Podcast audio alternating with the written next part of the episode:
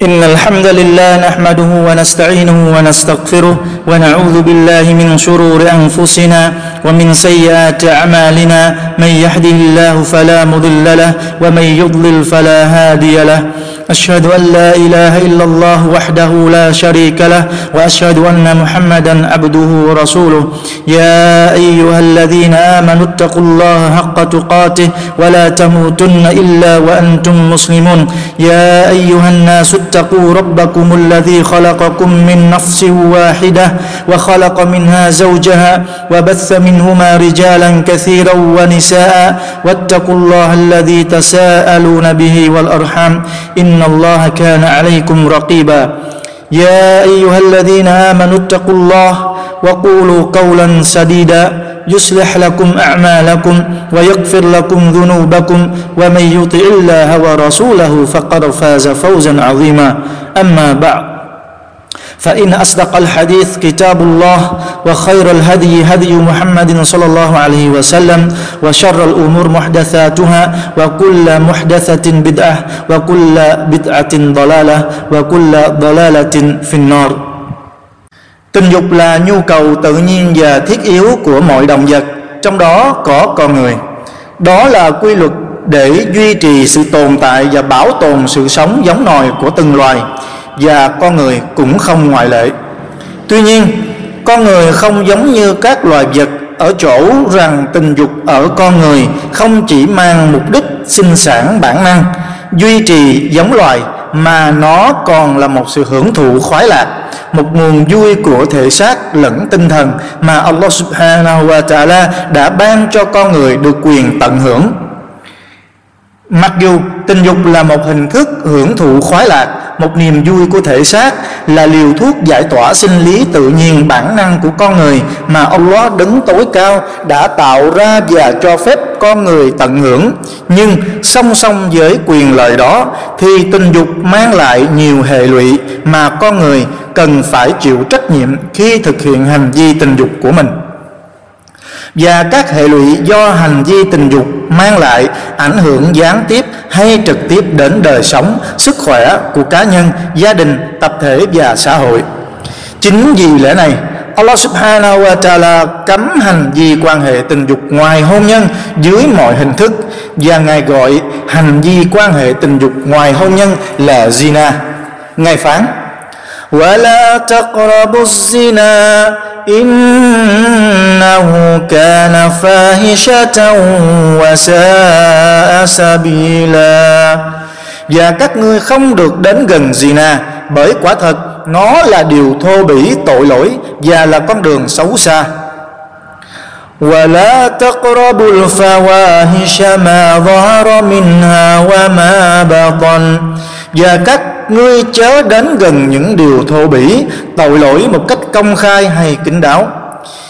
Những điều thô bỉ, tội lỗi trong câu kinh muốn nói là những hành vi tình dục ngoài hôn nhân. Tại sao hành vi tình dục cần phải được thực hiện trong phạm vi hôn nhân mà không được phép thực hiện ngoài hôn nhân? Như đã nói, hành vi tình dục sẽ mang lại nhiều hệ lụy ảnh hưởng trực tiếp hay gián tiếp đến đời sống hay sức khỏe của cá nhân, gia đình, tập thể và xã hội. Cho nên cần phải có những quy định làm nguyên tắc ràng buộc để đảm bảo trách nhiệm và quyền lợi của từng chủ thể, đảm bảo con cái được sinh ra có cha mẹ bởi vì tình dục luôn đồng hành với sinh sản và để ngăn chặn hành vi quan hệ tình dục bừa bãi, dâm loạn, đồi bại dẫn đến bệnh tật nguy hại cho gia đình và xã hội nhằm mục đích bảo đảm quyết thống nâng cao giá trị gia đình và trật tự trong mối quan hệ xã hội Allah subhanahu wa ta'ala ra lệnh bảo các người bề tôi của Ngài kết hôn lập gia đình Ngài phán فانكحوا ما طاب لكم من النساء các ngươi hãy cưới những phụ nữ được cho là tốt đẹp với các ngươi Lời phán của Allah subhanahu wa ta'ala có nghĩa là hỡi những người có đức tin nam, các ngươi hãy kết hôn với những phụ nữ mà các ngươi yêu thích. Dĩ nhiên, phải có sự đồng ý và bằng lòng từ phía người nữ, bởi vì Allah subhanahu wa ta'ala không cho phép bất cứ hành động cưỡng ép như thiên sứ của ngài sallallahu alaihi wasallam đã nói, la tunkahul ayyim hatta tusta'mar wa la tunkahul bikru hatta tusta'dhan không được gả con gái đã từng có chồng, trừ phi cô ta yêu cầu. Và không được gả con gái còn trinh, trừ phi đã xin phép cô ta. Hadith do Bukhari và Muslim ghi lại. Islam không như một số tôn giáo khác tách rời giữa đạo và đời có những tôn giáo khi nói đến sự hành đạo, sự thờ phượng là nói đến một phạm trù tu hành mang ý nghĩa xuất thế. Tức một người muốn đạt đến cảnh giới tối cao của sự tu hành thì y phải hoàn toàn rời bỏ cuộc sống thế tục. Chẳng hạn như không được cưới vợ, không được lấy chồng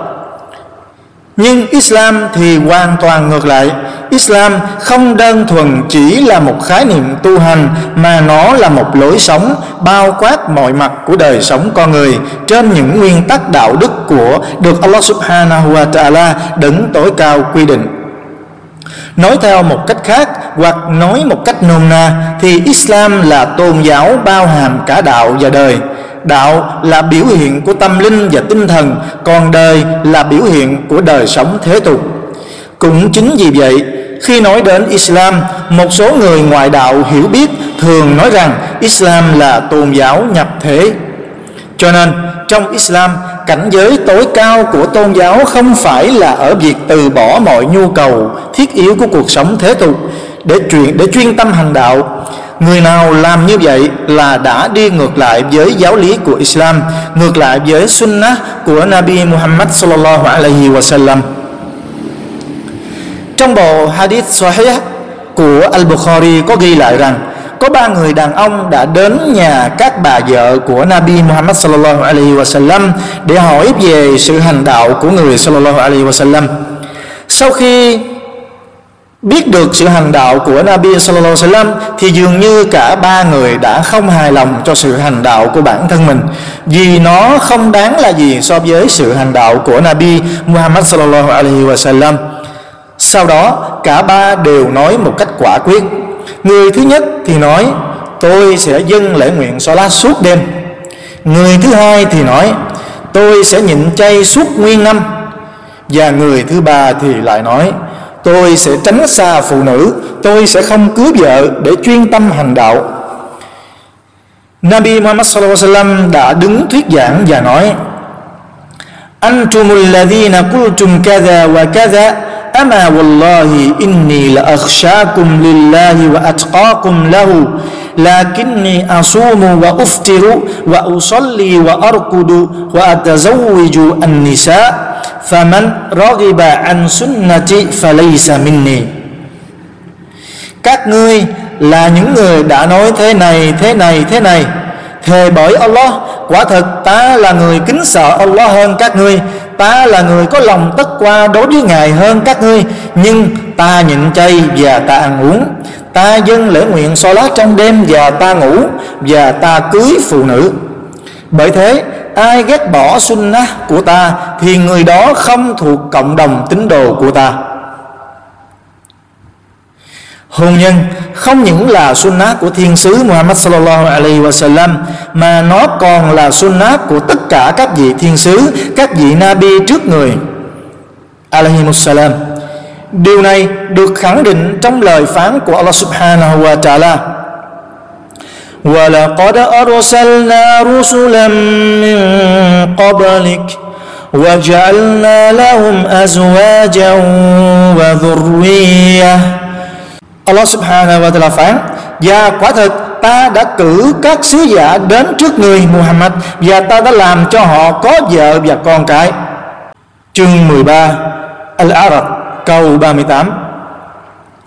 tổng quan về góc nhìn của xã hội loài người đối với tình dục, có thể nói tình dục được nhìn nhận ở ba góc độ chủ yếu khác nhau. Có không ít nền văn minh cộng đồng xã hội xem tình dục là tội lỗi, là hành vi thấp hèn, là điều đáng xấu hổ. Đặc biệt, ở một số tôn giáo, tín ngưỡng, xem tình dục là điều đáng khinh, dơ bẩn và ô uế. Thậm chí, còn là điều cấm đối với một số người, khi họ là những người tu hành hoặc là những người muốn đạt đến cảnh giới thanh khiết và thuần túy của tinh thần và tâm linh.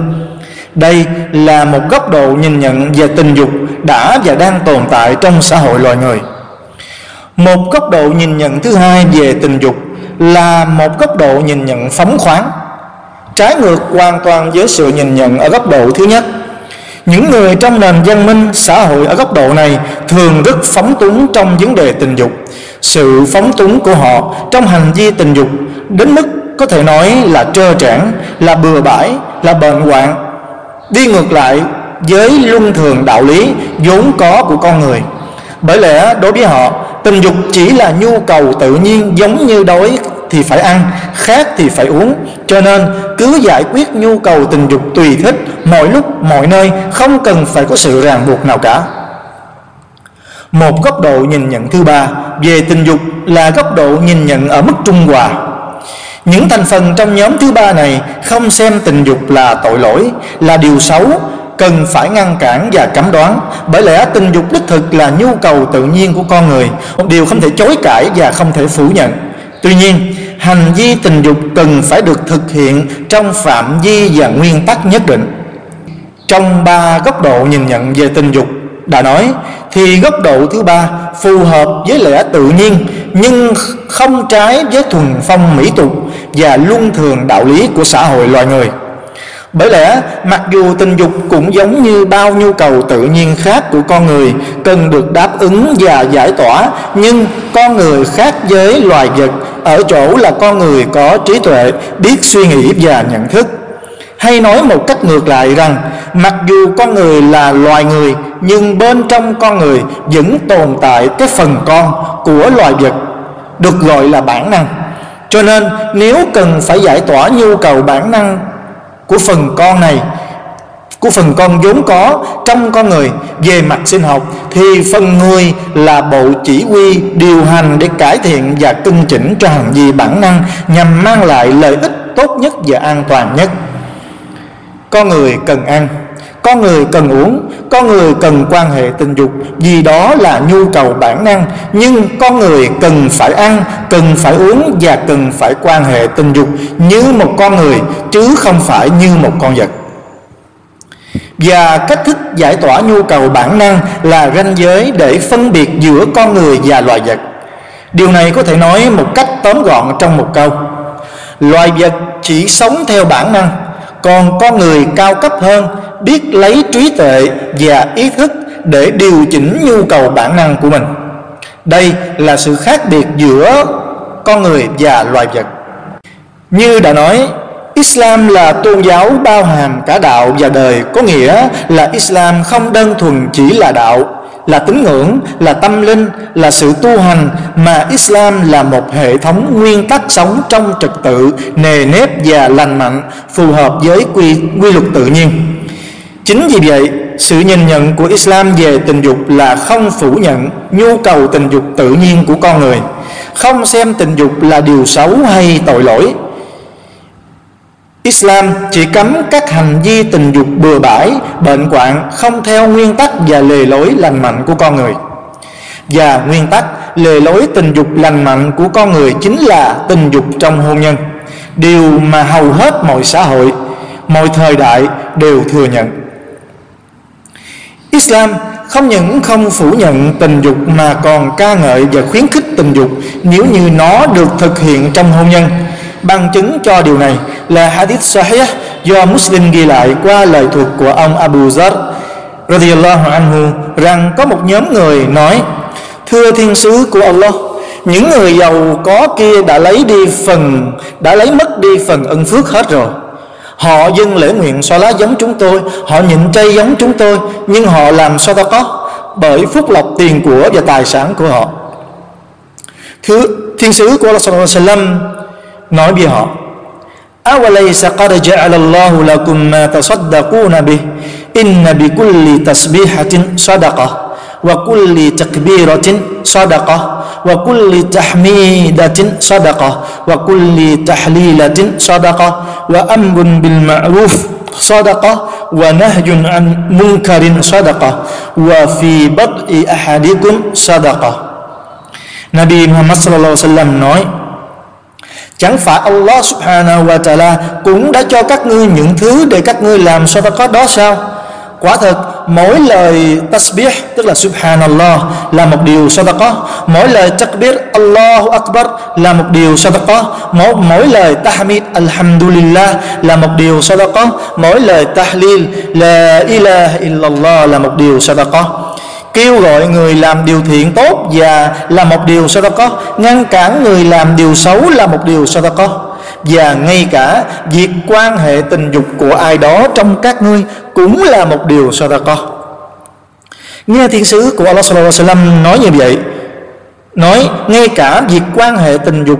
của ai đó trong các ngươi cũng là một điều sadaqah thì các vị sahaba ngạc nhiên hỏi, thưa thiên sứ của Allah Chẳng lẽ một ai đó trong chúng tôi giải quyết nhu cầu sinh lý của mình cũng được ban cho ân phúc nữa hay sao? Thiên sứ của Allah sallallahu alaihi wasallam nói: "Ara'aytum law wada'aha fi haram, akana alayhi fiha wizrun, fakadhalika idha wada'aha fil halal, kana lahu ajrun."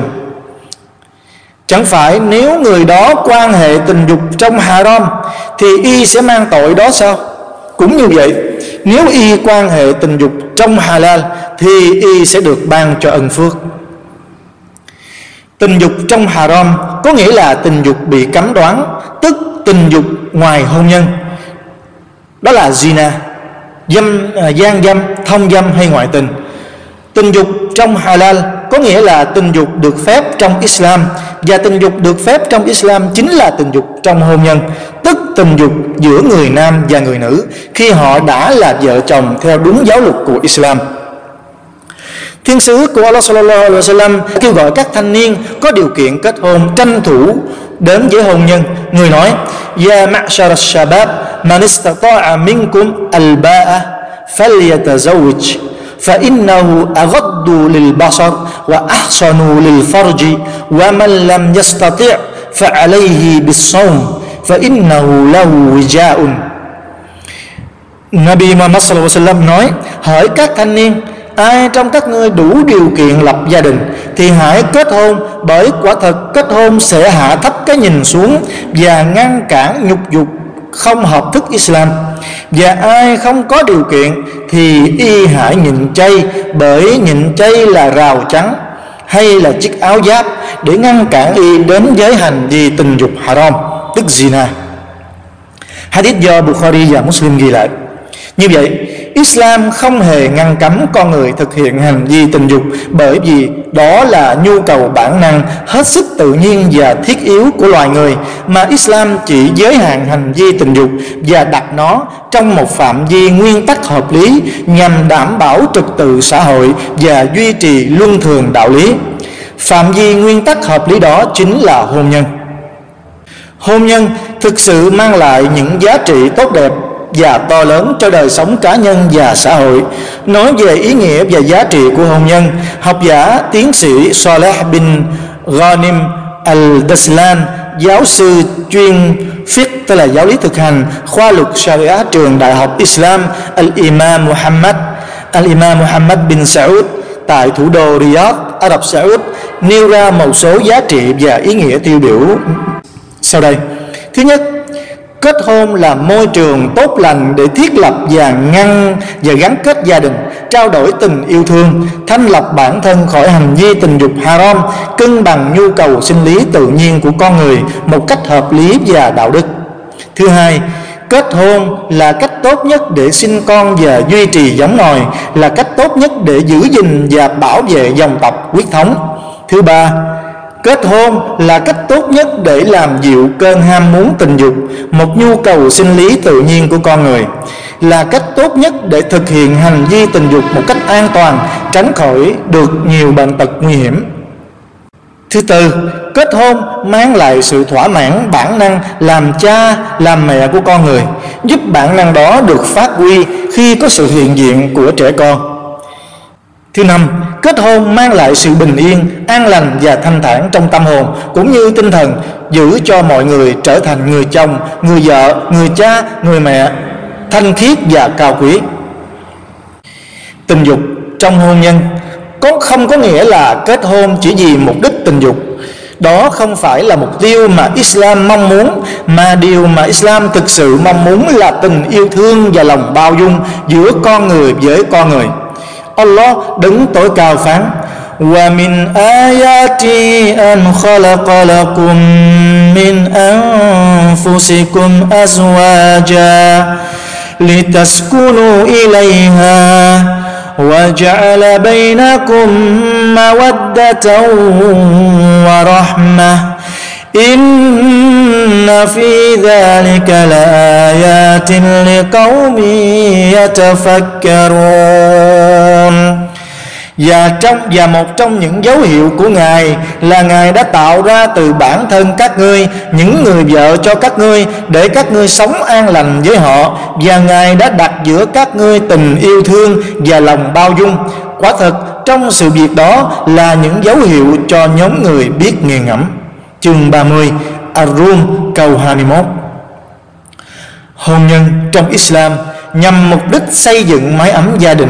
Một nơi có vợ chồng, cha mẹ, con cái và ông bà, nơi để hình thành phẩm chất đạo đức, nhân cách và lối sống, nền tảng của con người, nơi mà mỗi con người đều cảm thấy sự yêu thương, yên bình và ấm áp nói về hình ảnh của người chồng đối với người vợ và người vợ đối với người chồng thì Allah subhanahu wa ta'ala đã mô tả với một ngôn từ gần gũi nhưng vô cùng sâu sắc thấm đượm nghĩa tình và tràn đầy sự ấm áp ngài phán هن لباس لكم وأنتم لباس لهن Họ, những người vợ, là y phục của các ngươi, Tức là những người chồng, Và các ngươi là y phục của họ.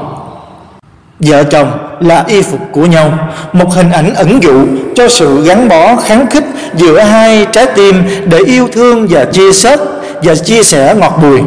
Vợ là y phục để chia, để che đậy những khiếm khuyết và những cái xấu hổ của chồng. Ngược lại, chồng là y phục để che đậy những khiếm khuyết và những cái xấu hổ của vợ.